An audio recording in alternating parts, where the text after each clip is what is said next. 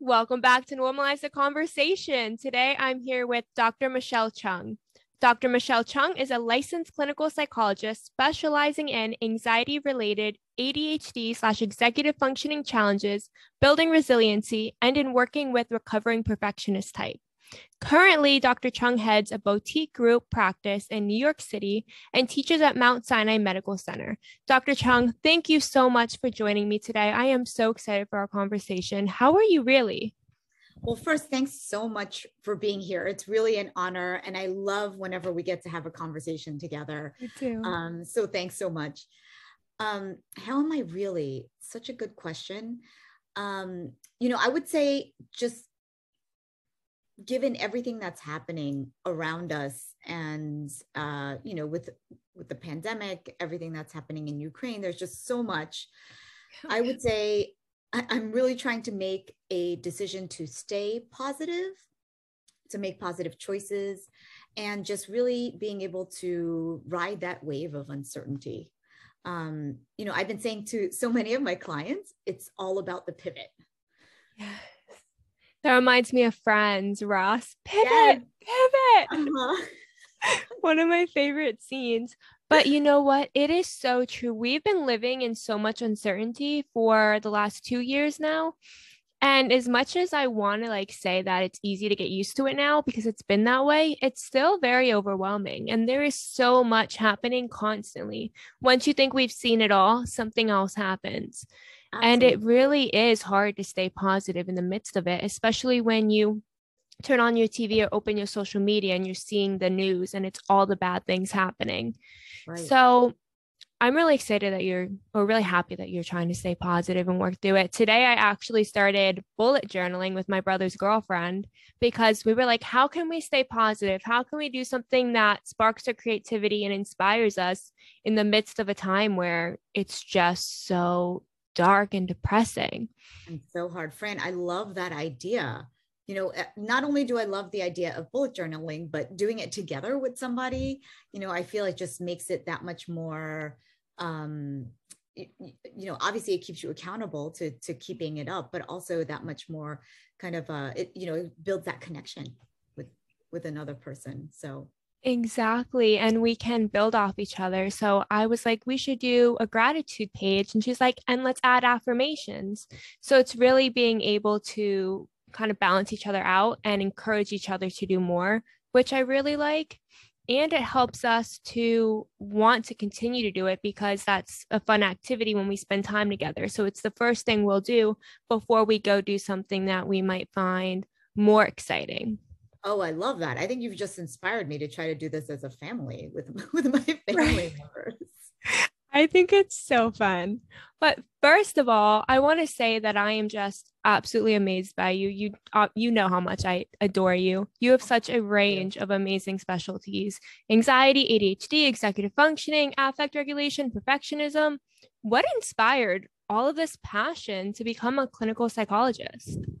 well fran first of all you're just too kind um Truth.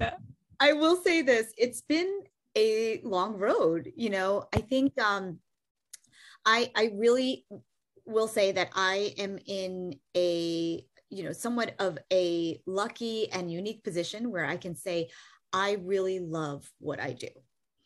I for the most part get up every morning. I look forward to seeing my clients and and you know getting either on on video or to my office and doing you know what i do really does bring me joy.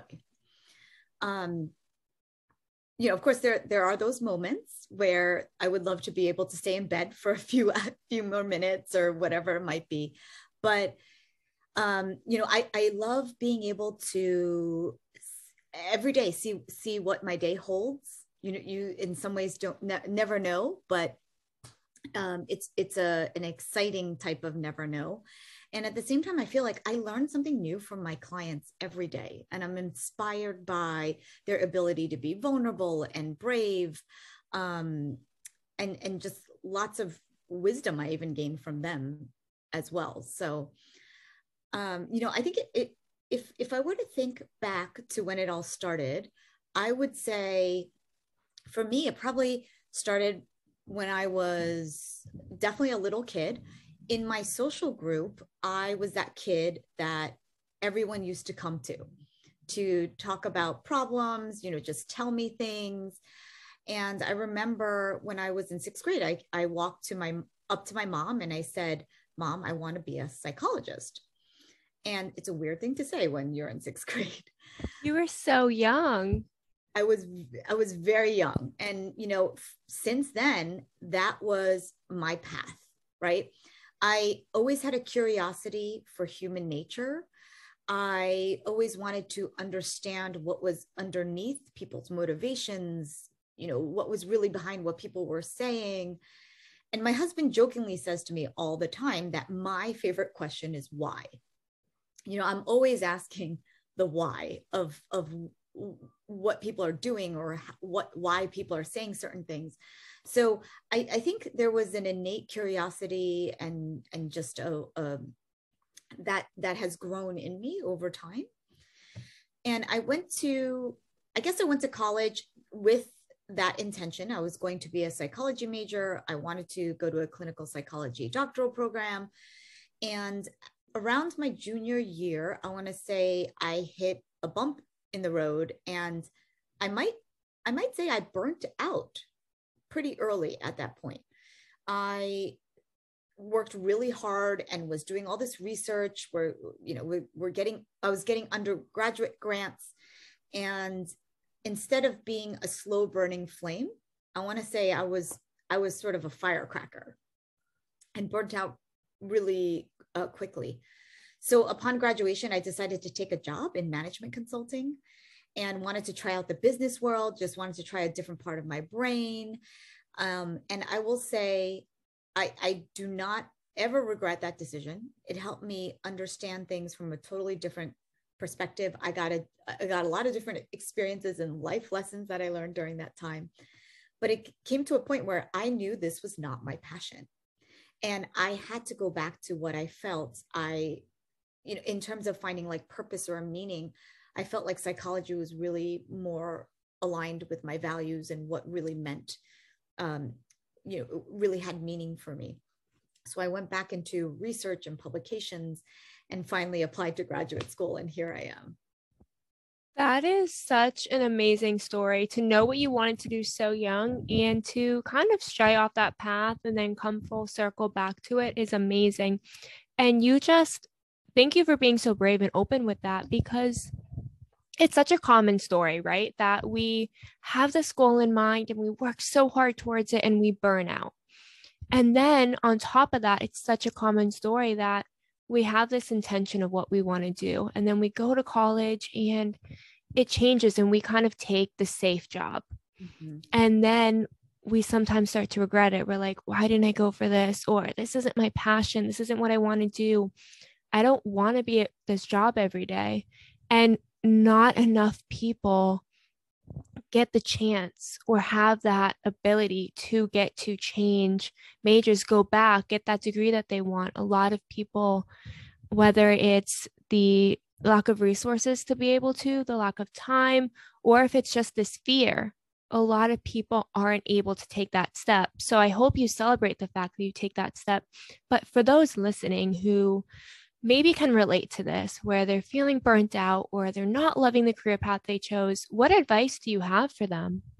That is such a great question. When I talk to my young adults about this, a lot of times what I always stress to them is that this, especially finding your sort of greater purpose or your career, hopefully, you know, you you you will be in that position where where they can actually intertwine.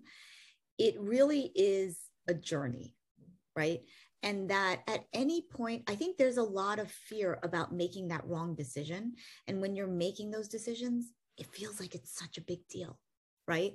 Every, like every, every decision you make, every path that you decide to pursue feels like that's almost like a final destination.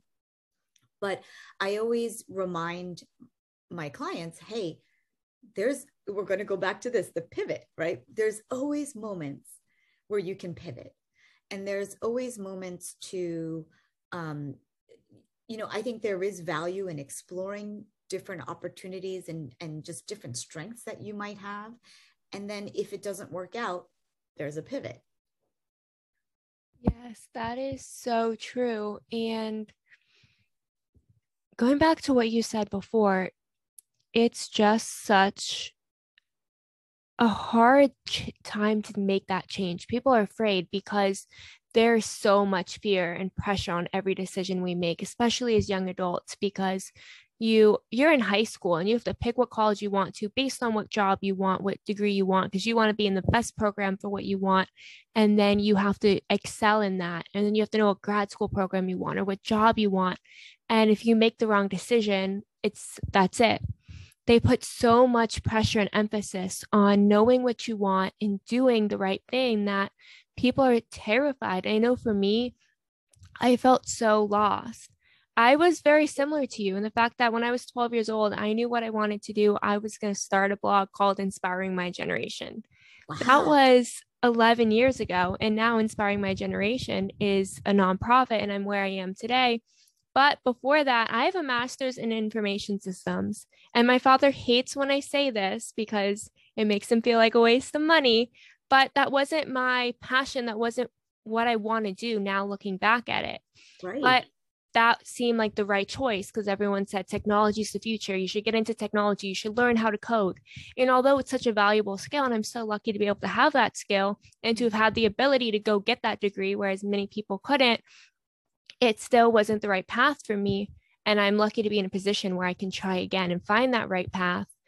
But again, there was all that pressure, and I chose something that aligned with the pressure put on me instead of what my heart was telling me and i'm so glad that you decided to to take that pivot right and and to really follow your your heart and where you felt your purpose that purpose was really calling you um you know and and um I, I actually didn't realize that you that you this idea came to you at 12 i mean that's such a young age to really you know ha- i mean even to be able to think in that in that way at 12 um but then to really sort of chase that journey but then taking these different paths along the way yeah. um you know I, am sure that's even it, it reminds me of even just like holistic brain development i'm sure it really helped certain parts of your brain you know sort of flex itself and develop in a way that it's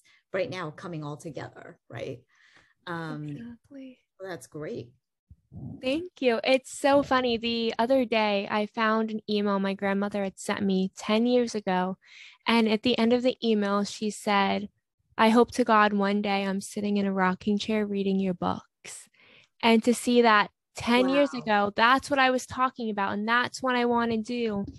And that's where I am today and what I'm doing to see that I did stray off that path. And there was a huge chance that I was never going to get to that point but I was lucky enough to recognize it and to have the opportunity to make that pivot. And people like you who talk about it and who share this experience and the story really helps inspire people like me who sometimes aren't sure what decision to make or make a decision and they're like, you know what, that's not the right one for me. So thank you so much for again sharing this. Absolutely. And I think, you know, the, the other point that I was just thinking is like, even if you do burn out, just like I did, you know, because I I was so eager and so passionate, I think in the beginning that, you know, there's there's always still a way back, right? Just because there was that burnout doesn't mean that you can't revisit that in a way that's healthier and more balanced. Exactly. And I know we have a really important conversation we want to jump into, but before we do that, can you share maybe one or two tips on how to overcome burnout? Oh, that's such a great idea. A great question. I mean, uh, there is a book that I really have been into recently. Um, and the the name is eluding me right now, but it's something burnout.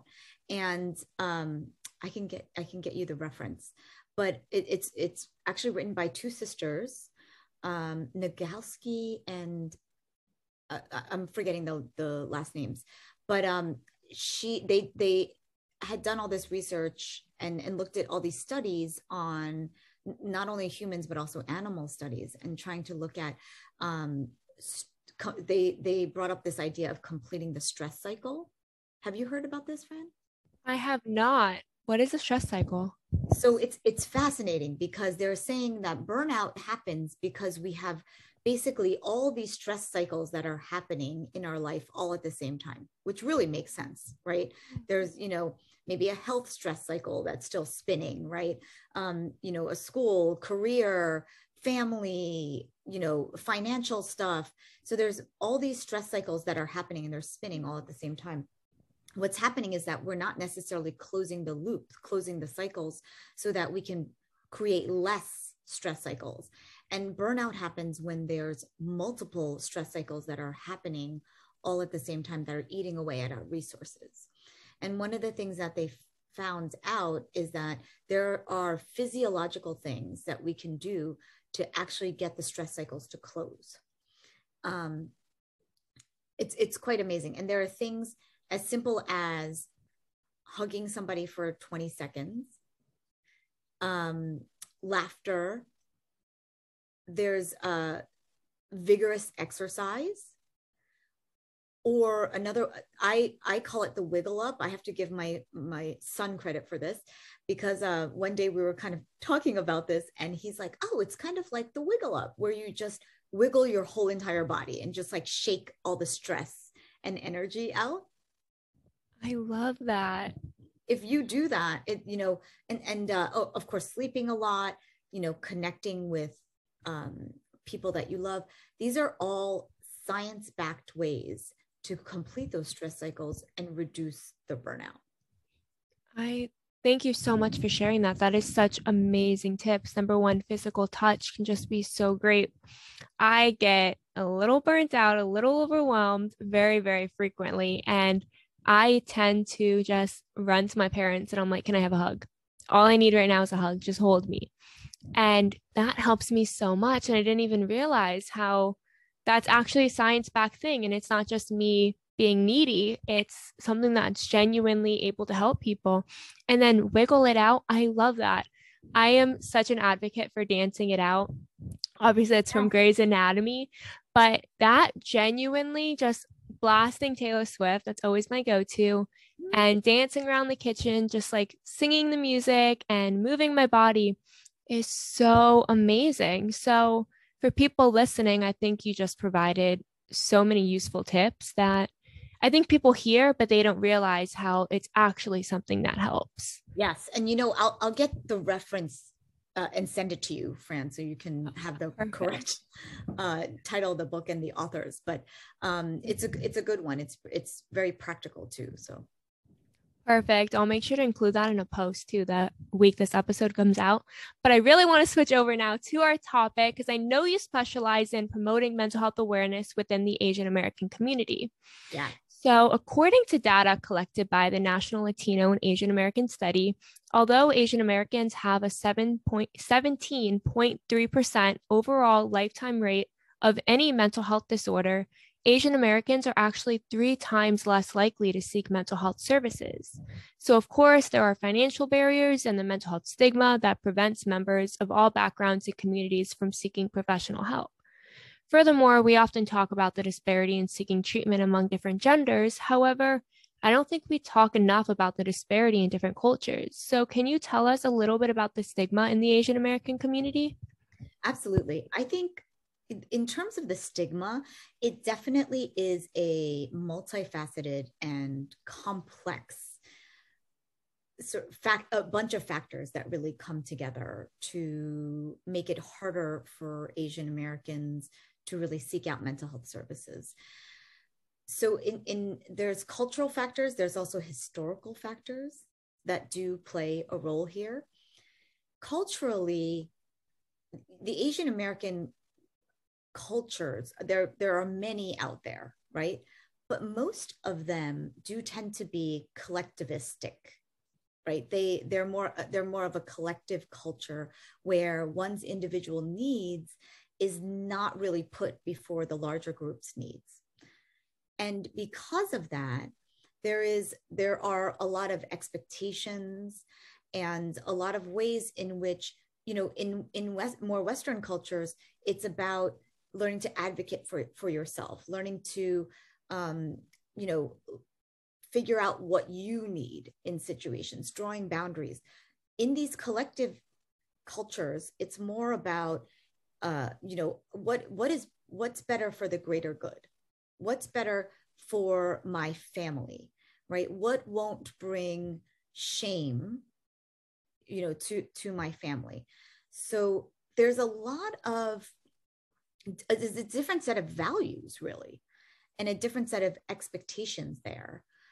And especially when you and and, and pressure too right? And especially when you think about families and just just how the family groups work there is this this order the it's you know it's called filial piety. There's a deference for your elders right? You respect them you speak to them in a certain way. So there is this sense of you know you have to meet their expectations. You don't want to disappoint them. You have to live up to a lot of you know of, of what they are expecting from you. And therefore you don't want to bring shame right? If say for example uh, you have like a certain flaw i don't know say uh, you know you might struggle with depression or maybe there's addiction right? There's there's a extra layer of wanting to hide those flaws because you don't want to bring them to the surface. Otherwise it does bring a sense of you know there maybe there's something wrong with this you know with this family right? The the whole group you're representing the whole group and not just yourself. And i think on top of that there's these alternative forms of of um, healing in a lot of the asian american cultures or asian cultures i would say um, it really sounds like the fear of bringing shame to the family name plays a huge role in not wanting to reach out. And you are so right within the individualistic cultures, you know, the culture that I've learned growing up here with um we were more what can we do for ourselves, right? It is really what can I do for myself to better myself. Mm-hmm. And if I don't do well on a test, for example, that's my fault. That's not anything with my family and I don't feel like I am letting my family down, letting my parents down, I take that personally. Mm-hmm. And it mm-hmm. sounds like in a more collective culture, it's not just that personal shame or fear or failure that we have, but it's also the fear of making our family look that way or disappointing our family. Absolutely. I think that's a huge role, right? So, shame, f- feelings of shame, of guilt, you know, of you know it's not just about you it's about protecting the whole family you know exactly so what advice might you have for someone who is from a collective culture who's afraid of bringing shame to the family but really needs some support and doesn't know what to do? So i i would say here is this is definitely a, a tricky balance because again it is about values and priorities. And a lot of times these you know the the values it, it is a value to say i want to protect my family or i don't want to bring shame upon my family and at the same time you do have to balance the fact that yes paying attention to our own individual needs is also really important right um, i think i have actually def- uh, in situations and families that I've worked with like this, I have done a lot of psychoeducation with the parent body, right? And in terms of understanding that, you know, th- this is not necessarily a, a shame based thing, right? That everybody whether they're talking about it or not is dealing with some sort of struggles or you know whether it's mental health related or or just you know financially or or it could be anything relationships you know the, every family has their own struggles and this just you know might be and, and and a lot of psychoeducation around the fact that hey some you know there's there's nurture and nature here right? So taking a look at okay what's what's your child's disposition? Like does depression or anxiety run in your family? You know how how can we as the parents support this and and and sort of help um, a, a family member uh, sometimes it could be even the parents that are suffering in this way right? How, how can you help the, that particular family member get better and heal but at the same time find a place that feels comfortable for them right? So much sh- overcoming shame is about sometimes putting it out there. Once it's out there it doesn't have that power over you anymore that is so true. And it sounds like family support is huge in a collective culture because it's not just about me going to therapy and getting the support I need, but when I'm afraid of the shame bringing to my family, bringing my family name, knowing that my family is there for me and supports me along the process and has the information, resources, and tools they need to be able to do that, it helps just reinforce that it's okay not to be okay. Now, I know you also mentioned that there was a historical context. If you wouldn't mind jumping into that as well. Sure. Um, you know, I think in, in terms of, you know, th- there is, I think, some it, eh, religious aspects here, right, that have been passed down generation to generation.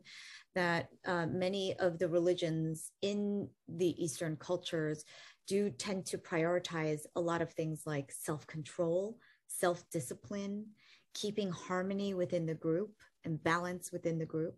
So, so there is, I think, some uh, an idea that hey, if you can't keep this in check, you know, then you're either not trying hard enough or you're not, you know, strong enough to do this, right?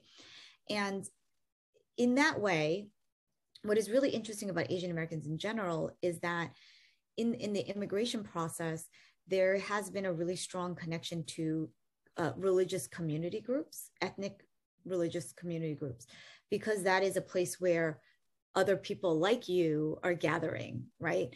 Um, and so, because of that, there is a very strong connection to religious communities in the Asian American group, and and I think I think that is a part of what um, also makes it hard for people to seek mental health because depending on the religious the, the the outlook on mental health in that religious community but also there's a leaning on the the clergy right? The you know whether it's the pastors or the the monks or you know whoever it might be they, they tend to rely on them for healing and not doctors in that same way right that was a really great point you brought up. We actually talked about this in class yesterday and how one of the reasons we're seeing a rise in people t- reaching out for therapy and going to therapy is because there's been this shift in, I don't want to say a lack of religious beliefs, but uh, understanding that maybe the priest can't always help you and maybe waiting for the higher power to help you when there's a reason we have these tools and I personally believe in God, so I will use God as my term. Um, but God has provided us the ability to do this research, to bring these tools, whether it's medication or CBT or DBT or just any tool that we have, comes from that higher power and being able to recognize that it's okay to reach out for help. So I love that you brought that up because I just learned about this less than 12 hours ago. That's great. Oh my goodness. That's great that you guys are talking about those cultural components even in your classes. Um, you know i, I think it, it just reminded me of something too which is the the immigrant experience itself right? And how that shapes seeking out help in general. You know i think that um, it just when you asked me about the historical content it reminded me of intergenerational trauma right? And and just the the the you know the whether it's you know i'm korean so i know i had grandparents that lived through the korean war right? So there was there's there's that trauma that that they kind of carry and bring into the next generation. Then you know my my parents had immigrated to the united states. There was a trauma even in that right? The the immigration struggle the, the story is often about struggle right? So you know there, there's this this intergenerational trauma that is passed down um and and it, and it also it reminds me of um you know people from jewish cultures too right? The the holocaust survivors and how they um you know have picked up certain traumatic uh just values and and perspectives and ways that they look at the world and uh, how that affects other generations beneath or or even people who have gone through the great depression. You know um, there is an intergenerational trauma that does happen.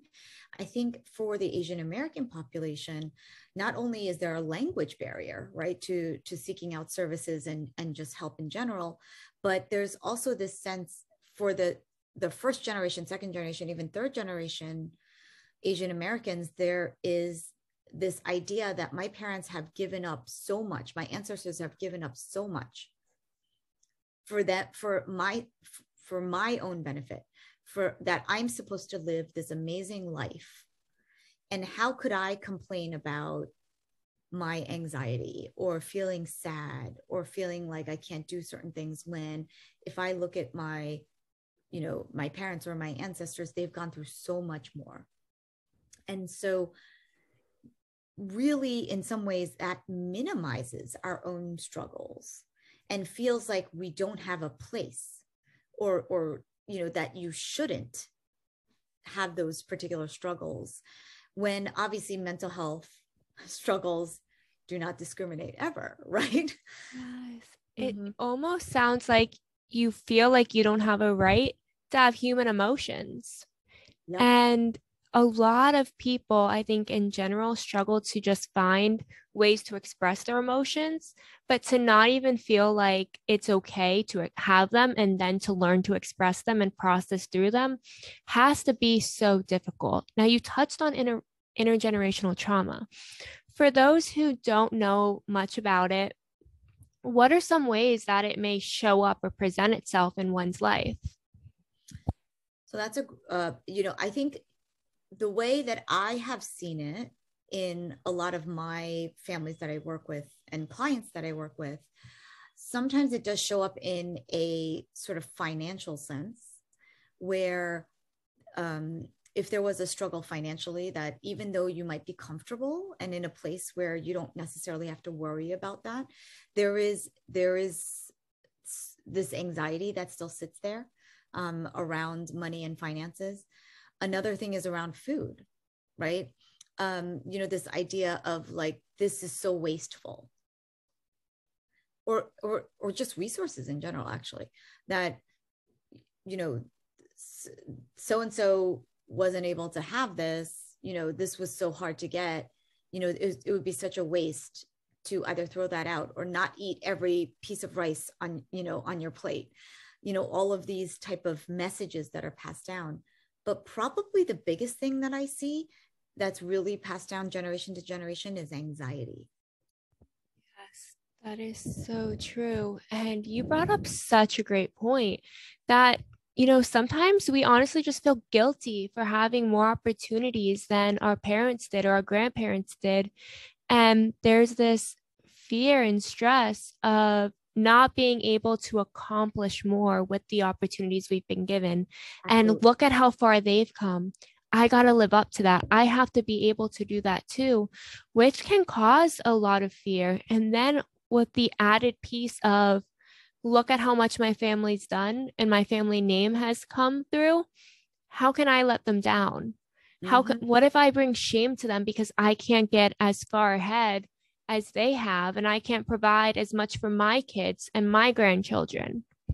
There definitely is that added layer of pressure. You know, absolutely that I see in a lot of the Asian American families that I work with, especially in in the children.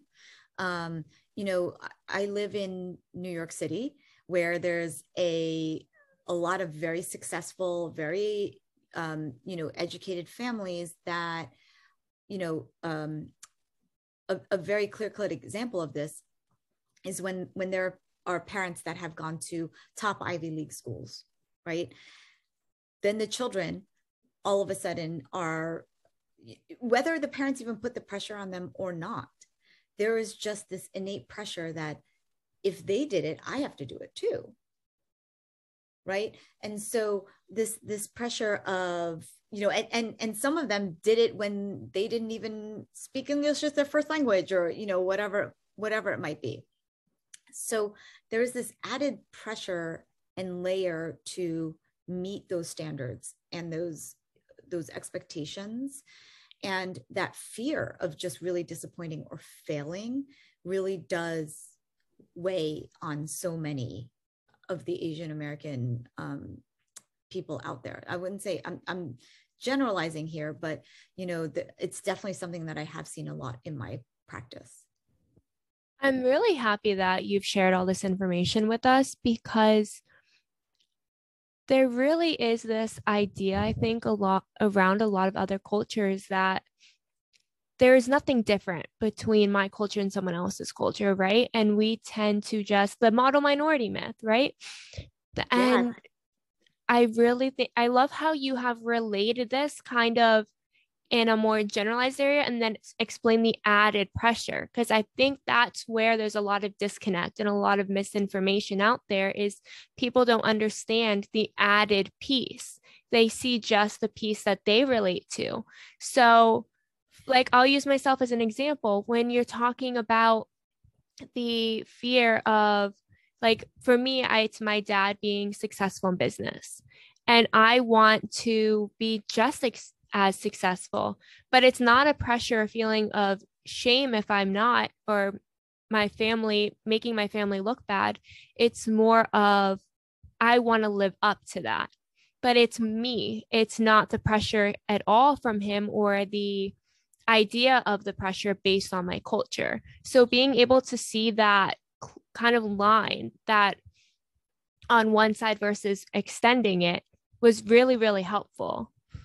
And i think i think you know what is a bit unique to the asian american experience too you know in addition to to what you were speaking to is that the the model minority myth is something that is unique to to the asian american um, people right? It, it is a societal pressure actually that is then added onto everything else. And you know the model minority myth is an it's it's got an interesting history. So kind of going back to some of the history here. So it was started in the 1960s and it, it really was this idea that asian americans were good almost second class citizens right? And some scholars actually really believe that the idea of the model minority myth you know was created to work against other minorities by saying hey look at this group of minorities over here. They were able to achieve certain things, right? And to pit that against other minority minorities and say, if they're able to do it, why can't you do it? Right. And it's to maintain that current system where, you know, minorities are never really able to rise above. Right. And, and on top of that, there's that assumption that all Asians are the same, which obviously they're not, right? Um, it, it's it's an it's absolutely an unreasonable and and that's why it, it's it's an unreasonable level of expectations plus that's why it's a myth right it's it's not true. There that not every asian is good at math. You know not every asian is going to go to an Ivy League school. You know, there's there's just so many of these shoulds that are placed on that on that Asian model minority myth that you know I, I say to my clients all the time stop shoulding on yourself right because if you live under the tyranny of the shoulds it really is a form of oppression right? And and that feeling of never being good enough to to live up to this unrealistic standard that's that society has somehow placed on you it's hard. And it leads to feelings of inadequacy and self-esteem issues.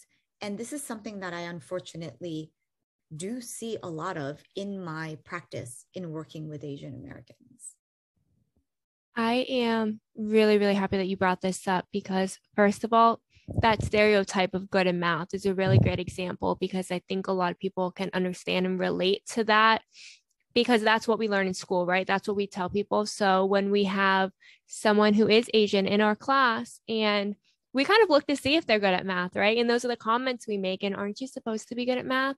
Or let's copy off their paper.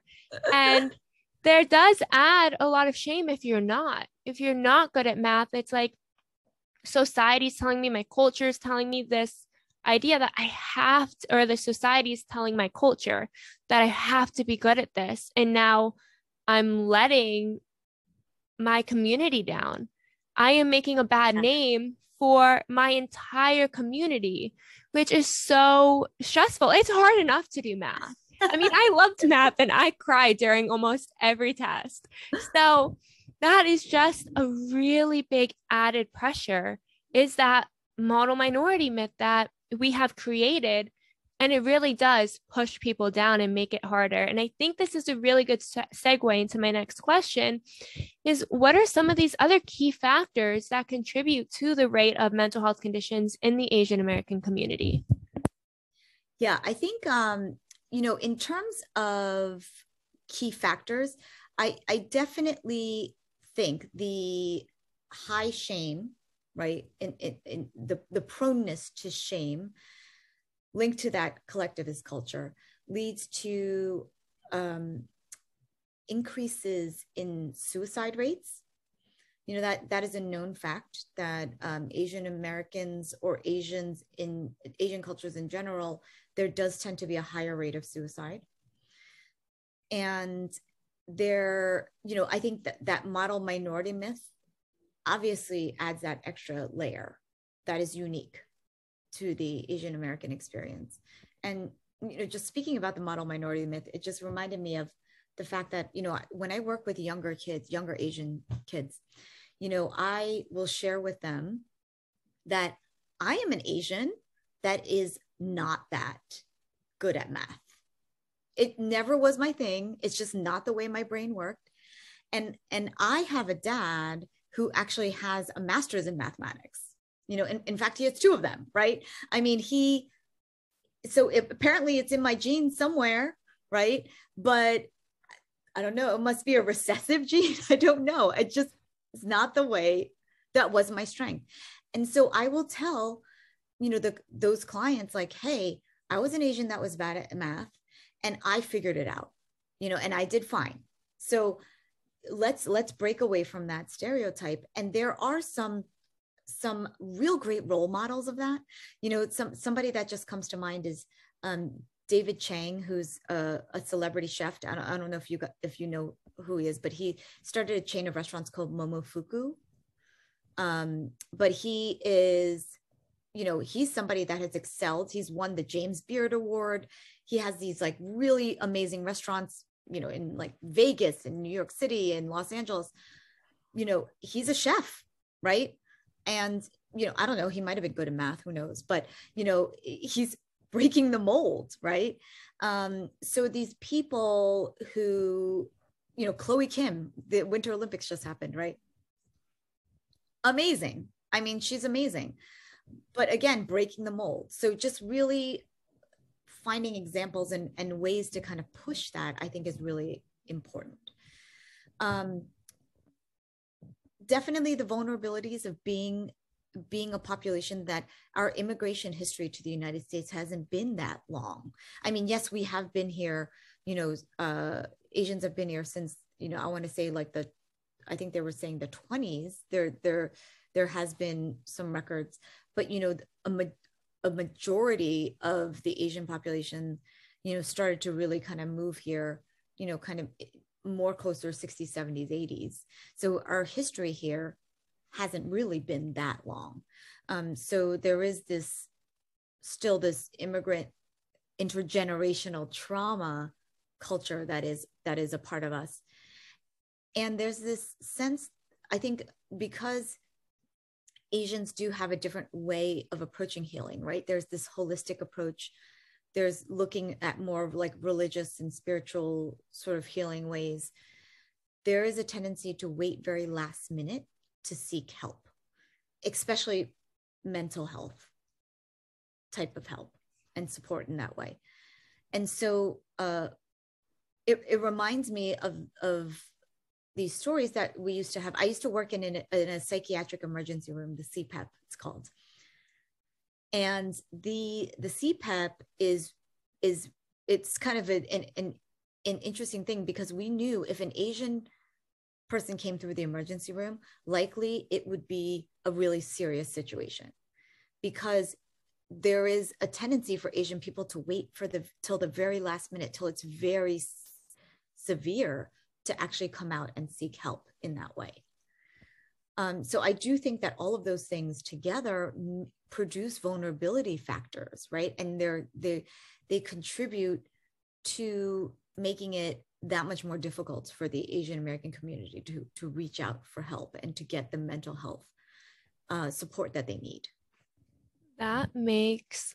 a lot of sense. And first of all, I didn't know that the Asian community didn't start moving over here to like really the 60s and 70s.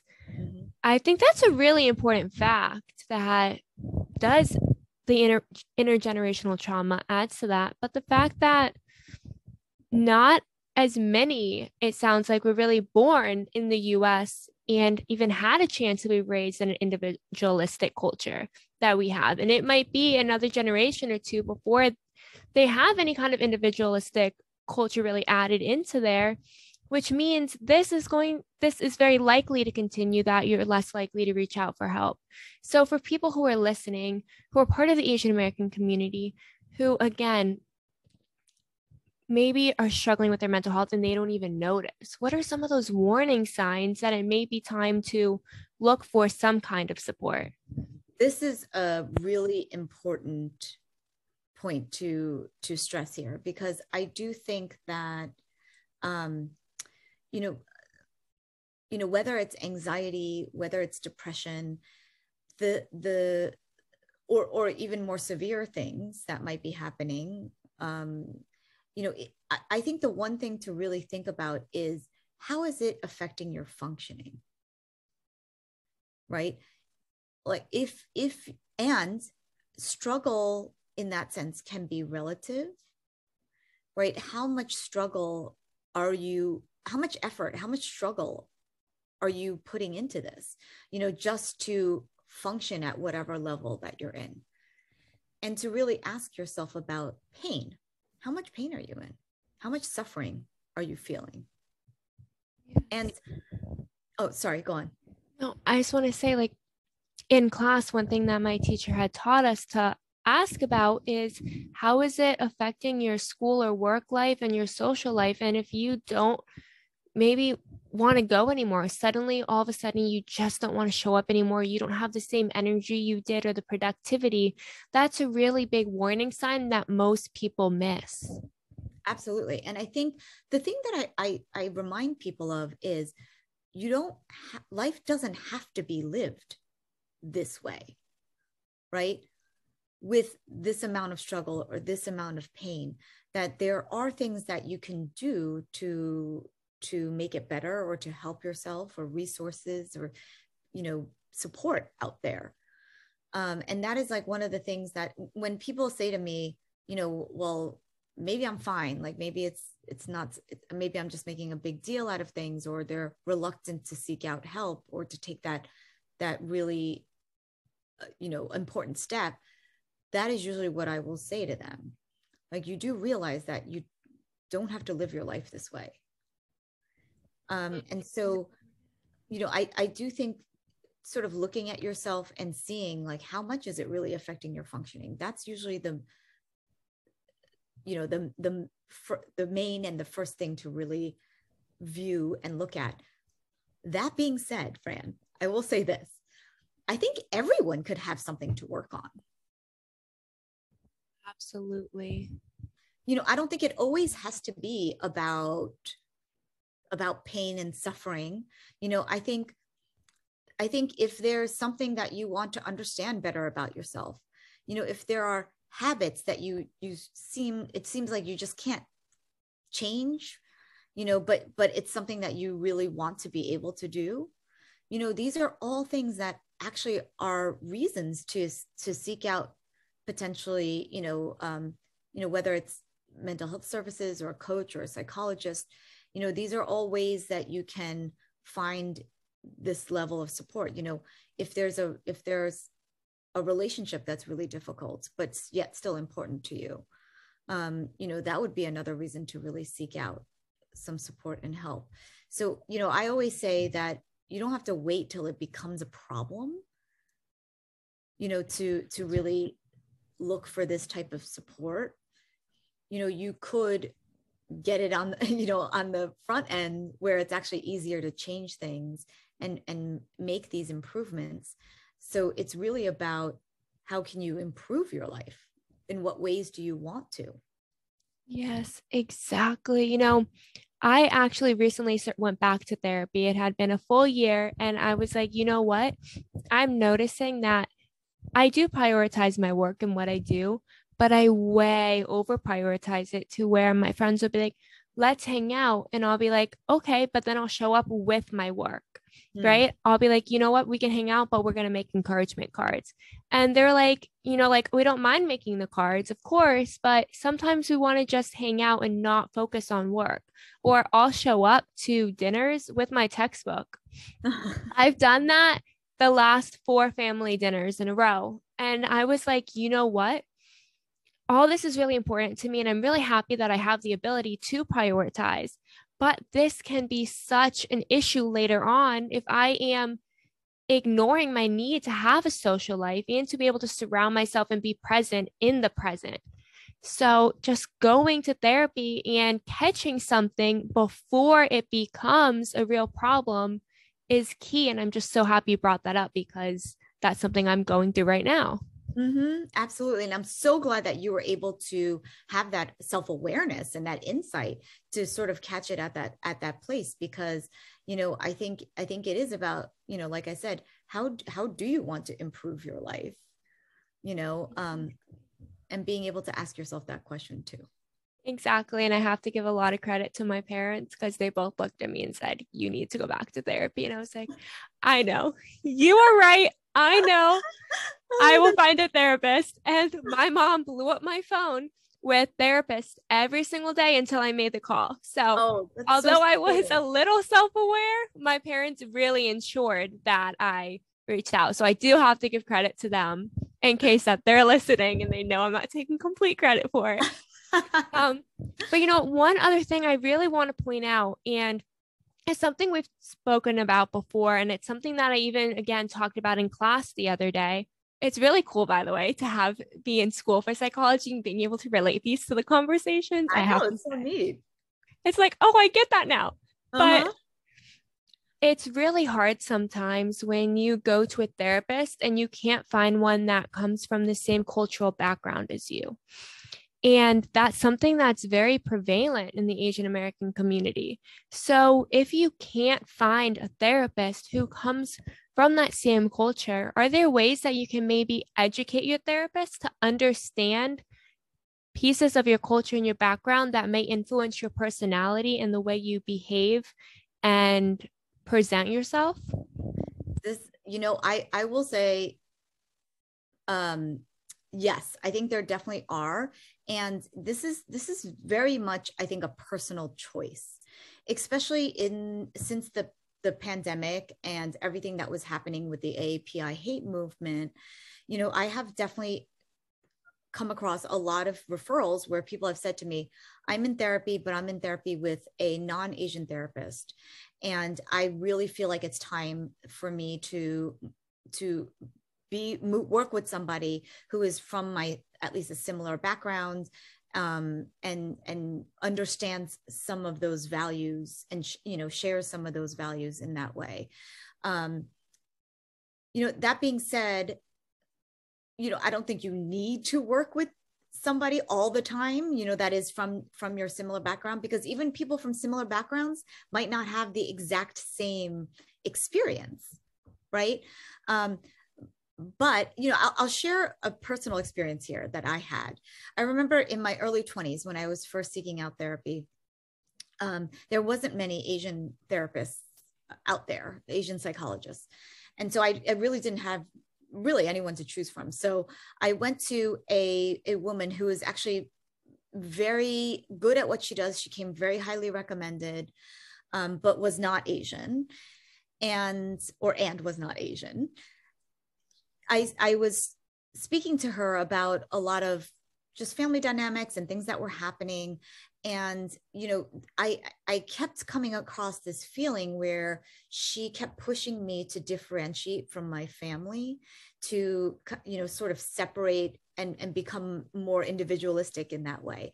And i was in my early 20s i you know was not ready for that. I wasn't ready for that. And you know most and and i think she you know as most majority american cultures you know individuation happens right around you know when you turn 18 right? They start to to kind of say oh you're an adult right now. You you should start to individuate. But it wasn't aligned with my values you know at at that point. I was completely high functioning adult you know i was in graduate school at that time i was fine. I had no problems with my family actually. You know we were we were at a good place. And and i kept feeling this pull for having to separate having to separate. And and we spoke about it for for you know a few times here and there but eventually i just felt like it, it wasn't a good fit for me and i eventually left um, that therapeutic relationship because it was just a different norm, right? A different cultural standard and norm. You know, I, I think that being said, I think no matter who you work with, whether it's somebody from your same cultural background or a different, there does have to be some education in terms of where you're coming from, right? Because like I said, even though you're from the same same background, it doesn't mean it's exactly the same. But there definitely is something a little bit more um, or can be more comfortable about not having to explain certain things in the same way right? Um but you know it, it, it very much is an individual choice. But when i think about representation in the industry of mental health you know i do think it's really important that that there are you know asian therapists out there and there recently have been more and more of them which I think is amazing. And, um, you know, I'll share this quick story. I was recently at an Asian American conference for mental health providers, and they did this really neat exercise at the end where they asked everyone to show your video screens. And there was about probably like 170 some odd of us there. And they asked if you're practicing five years or less, turn off your screen. And I want to say 75% of the screens went blank. And they said, if you've been practicing 10 years or more, turn off your screen. I think there was like 10 of us that were left. Maybe not even. Um, and then they said, if you're practicing 15 years or more, turn off your screen. There was like five left. And 20 years or more, there was only one person. Wow, but that just shows how representation is finally growing. And I think that was such an important point to bring up. And I'm so happy you did because that's a perfect way to finish this off is the hope that is coming for so many people from the Asian American community. Dr. Chung, you have been absolutely amazing. We are very short on time right now, so I am going to include a clip on our social media page of nonprofits and resources that you have shared with me to be able to put out. So if you're listening to this, please make sure you check our social media for that. I appreciate you all the amazing work and advocacy you do and how many people you just inspire, including myself. Thank you so much for joining me today. Thank you, Fran, for having me. And I feel the same way just for you as towards you as well.